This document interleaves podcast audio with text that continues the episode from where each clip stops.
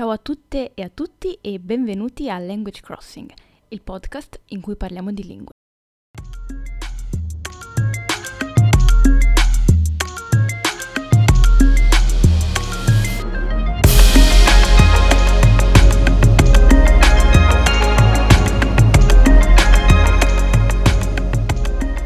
Bentornate e bentornati, sono Marina e oggi, come potete vedere dal titolo, parliamo di un argomento che mi sta molto a cuore, ovvero le sfide linguistiche. Eh, ovvero, io in realtà ho partecipato solo a una, quindi io farò questo episodio pensando a quella sfida ehm, che appunto ho completato e ehm, dopo eh, quasi un anno che ormai non partecipo più a questa sfida, volevo un po', ehm, volevo un po' parlare della mia esperienza ehm, e in generale di cosa penso adesso delle sfide linguistiche. Ehm, allora, innanzitutto, eh, per eh, partecipare a questa sfida, essenzialmente... Eh, Mi sono, eh, ho registrato me stessa a parlare il russo per, eh, per un anno. Qu- mi sono registrata ogni, ogni giorno e allora l'obiettivo della sfida in realtà eh, non era quello di, uh, di registrarsi uh, ogni singolo giorno, ogni anno. Era una sfida in realtà mensile, um, quindi in realtà l'obiettivo della sfida era quello di eh, parlare, di registrarsi eh, ogni giorno o comunque, eh, insomma, non si era obbligati a registrarsi ogni, a, a registrarsi ogni giorno. Però, eh, però io mi sentivo un po' obbligata, ma per me stessa, non per la sfida. E quindi, eh, sì, alla fin fine è andata così. Quindi volevo un po' eh, dirvi quali erano stati, eh, quali erano, erano state le mie impressioni dopo essermi, eh, dopo aver fatto questa sfida per un anno. Um, allora, io posso dire che credo che a questo punto del mio apprendimento mh, non credo di partecipare più ad altre, ad altre sfide, perché eh, dopo questa esperienza mi sono accorta che um, molto spesso, per me personalmente, eh, queste sfide in cui comunque ti viene richiesto di fare qualcosa di specifico, più o meno specifico ogni giorno, Uh, per me queste sfide uh, adesso no, mh, sento che non, non funzionano più perché perché, uh, mh, perché mi sento uh, perché dopo averla completata uh, mi sento male nel senso che uh, quando dico che io mi sono registrata per un anno in russo, io non lo Non lo dico con soddisfazione, io lo dico quasi con malessere. Ok, non con malessere, però non è un vanto per me. Perché, uh, perché secondo me alla base c'è una logica un po', uh, non dico ossessiva, però uh, che secondo me non necessariamente uh, contribuisce ad aiutare l'apprendimento. Infatti, ehm, diciamo, il mindset che in generale può essere proposto eh, in sfide di questo tipo, non dico di queste in particolare, ma in molte sfide viene richiesto appunto di fare un qualcosa di solito per un mese, eh, il mindset che viene proposto comunque è un tipo di mindset sotto sotto... Ehm, che comunque invita al perfezionismo, perché spesso ti dicono sì, ma non puoi anche non farlo ogni giorno, eh, va bene anche fare un po' così, però in realtà se tu riesci a farlo ogni giorno, in un certo senso vieni, mh, vieni pre- premiato e in un certo senso l'obiettivo è quello, altrimenti non si chiamerebbero eh, in certi modi le sfide, altrimenti si chiamerebbero eh, sfida... Eh, mh, si chiamerebbero diversamente, si chiamerebbe parliamo, non lo so, sfida del parlare, ma non metterebbero una durata. E il fatto che si metta una durata spesso eh, in un certo senso invita a fare una certa cosa ehm, quasi ogni giorno per un certo periodo di tempo, il che da una parte può essere comunque positivo perché può essere uno stimolo, però dall'altra, ehm, dall'altra secondo me rischia di, ehm, di non eh, essere positivo per chi partecipa, perché se si saltano dei giorni magari ci si sente male, soprattutto, soprattutto se è un qualcosa a pagamento, perché uno pensa ok, ho anche pagato e non sto, non sto approfittando di questa cosa. Se è gratis già è diverso, perché comunque tu dici sì ok, mi iscrivo, poi se ho voglia lo faccio, se non ho voglia no. Quindi ehm, magari il fatto che alcune siano gratis può in un certo senso essere più utile, però... Ehm, Però secondo me bisogna stare attenti, perché secondo me ehm, il fatto che venga in un certo senso sotto sotto implica- implicitamente viene proposto una sorta di perfezionismo ehm, o comunque una spinta all'essere ehm, produttivi e di, completa- e di raggiungere dei- degli obiettivi che magari per...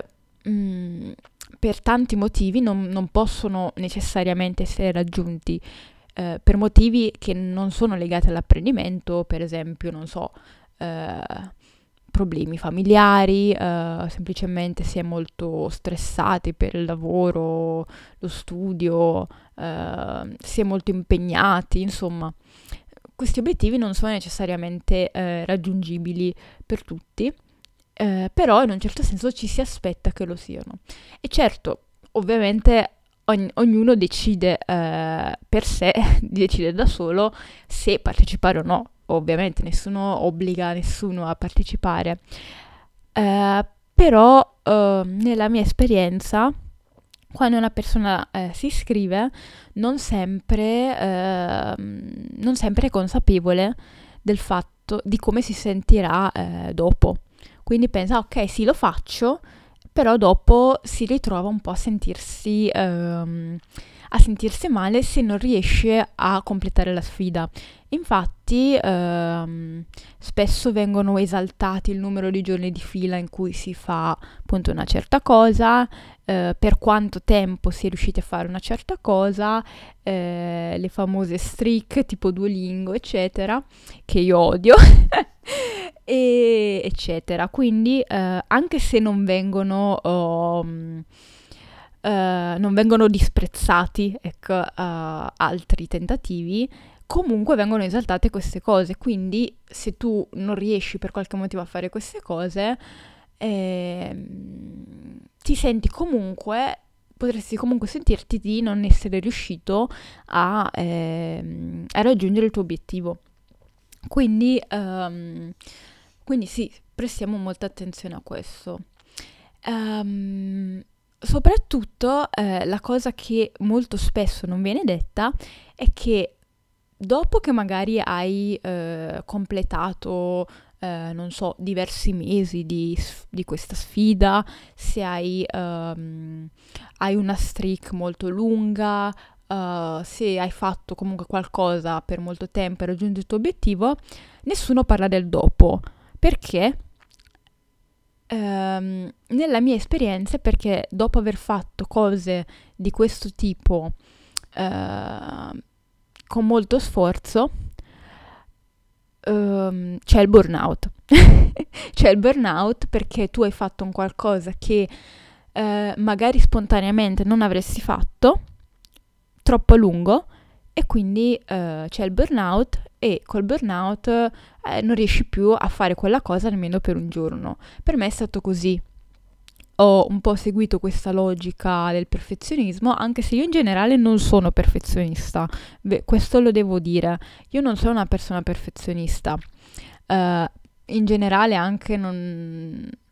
Non mi preoccupo più di tanto di, di queste cose, però per qualche motivo in questo contesto lo sono stata, anche se non era quello il mio obiettivo, in realtà non avrei mai pensato di raggiungerlo, però una volta fatti diversi mesi ho pensato vabbè, ok, arriviamo fino alla fine, però dopo è arrivato il burnout.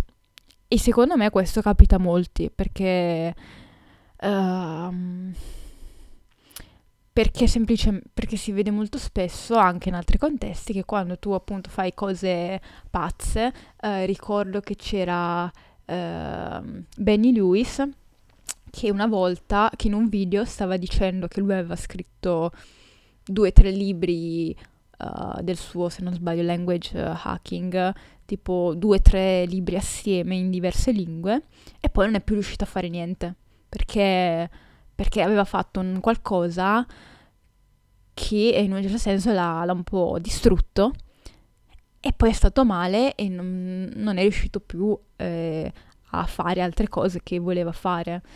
Quindi ehm, in un certo senso eh, c'è questo rischio, quindi, ehm, quindi se, se, con, non, se non vi sentite di fare eh, un qualcosa perché secondo voi è troppo, il mio consiglio è, se questa cosa non è obbligatoria, eh, non siate perfezionisti, perché poi eh, anche se magari voi lo volete fare per migliorare il vostro apprendimento, in realtà rischiate di perderci alla fine, perché, uh, perché il vostro apprendimento, quando, se, se andate in burnout, non apprendete più, o meglio, non apprendete più in quel modo, ok?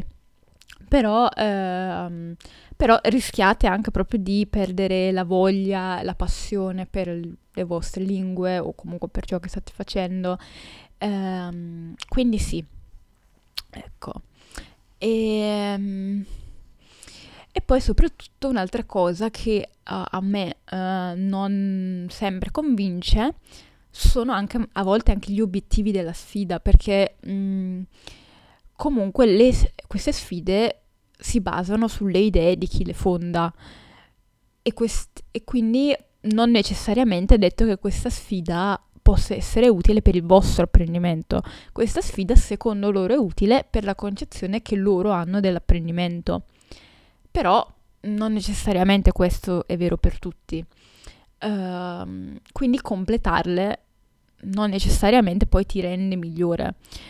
Quindi eh, il mio consiglio è sempre di valutare bene eh, prima di iscriversi, soprattutto se eh, c'è un pagamento, eh, valutate bene che cosa comprende questa sfida, se è ciò di cui avete bisogno in questo momento, e, eh, e anche io vi consiglierei anche di vedere qual è un po' il mindset attorno a questa sfida, è, è facile capirlo, uh, se vengono esaltati esaltate certe cose piuttosto che altre, um, gli esempi che vengono mostrati, eh, è molto facile capirlo. Quindi eh, se volete un qualcosa di un po' più tranquillo, eh, valutate, ecco, prima di iscrivervi, ecco. Um, e anche chiedetevi se questa sfida potrà aiutarvi veramente nel vostro apprendimento, perché, ripeto, s- mh, non necessariamente quello che eh, il fondatore della sfida o la fondatrice crede possa essere utile per voi, non necessariamente lo è. Quindi, uh, quindi sì, insomma, eh, valutate. Eh, però, appunto, devo dire che eh, secondo me i... Um, I punti che sono invece a favore di queste sfide sono due, ehm, che in realtà è come se fossero uno, perché eh, quello più grande è la comunità, se c'è ovviamente, però in molte c'è, e ehm, perché di solito se tu stai facendo una sfida c'è bisogno di qualcuno che, che ti guardi, no? Di, di qualcuno che verifichi che tu abbia fatto, abbia completato questa sfida. Quindi... Ehm, Quindi appunto eh, se c'è la comunità è comunque positivo, perché voi potete conoscere gente, ehm, gente di altri, ehm, altri paesi magari, eh, gente con i vostri stessi interessi, gente con cui eh, esercitarvi, mh, trovare nuovi amici, insomma, e questo chiaramente vi motiva all'apprendimento. Per me è stato così anche, quindi se c'è eh, una cosa positiva che ho avuto dalla sfida che ho completato, è stata questa, di trovare uh, delle persone.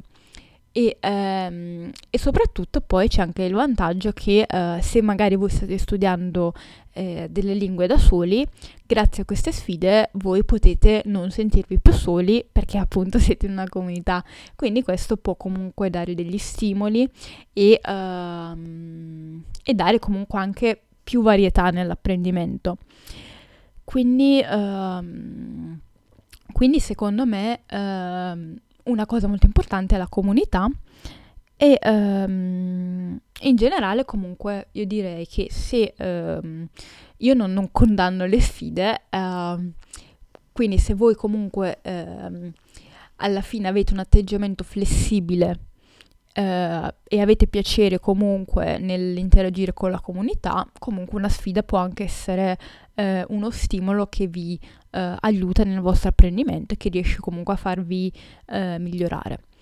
Ecco, um, questo credo che uh, fosse un po' tutto ciò che volevo dire.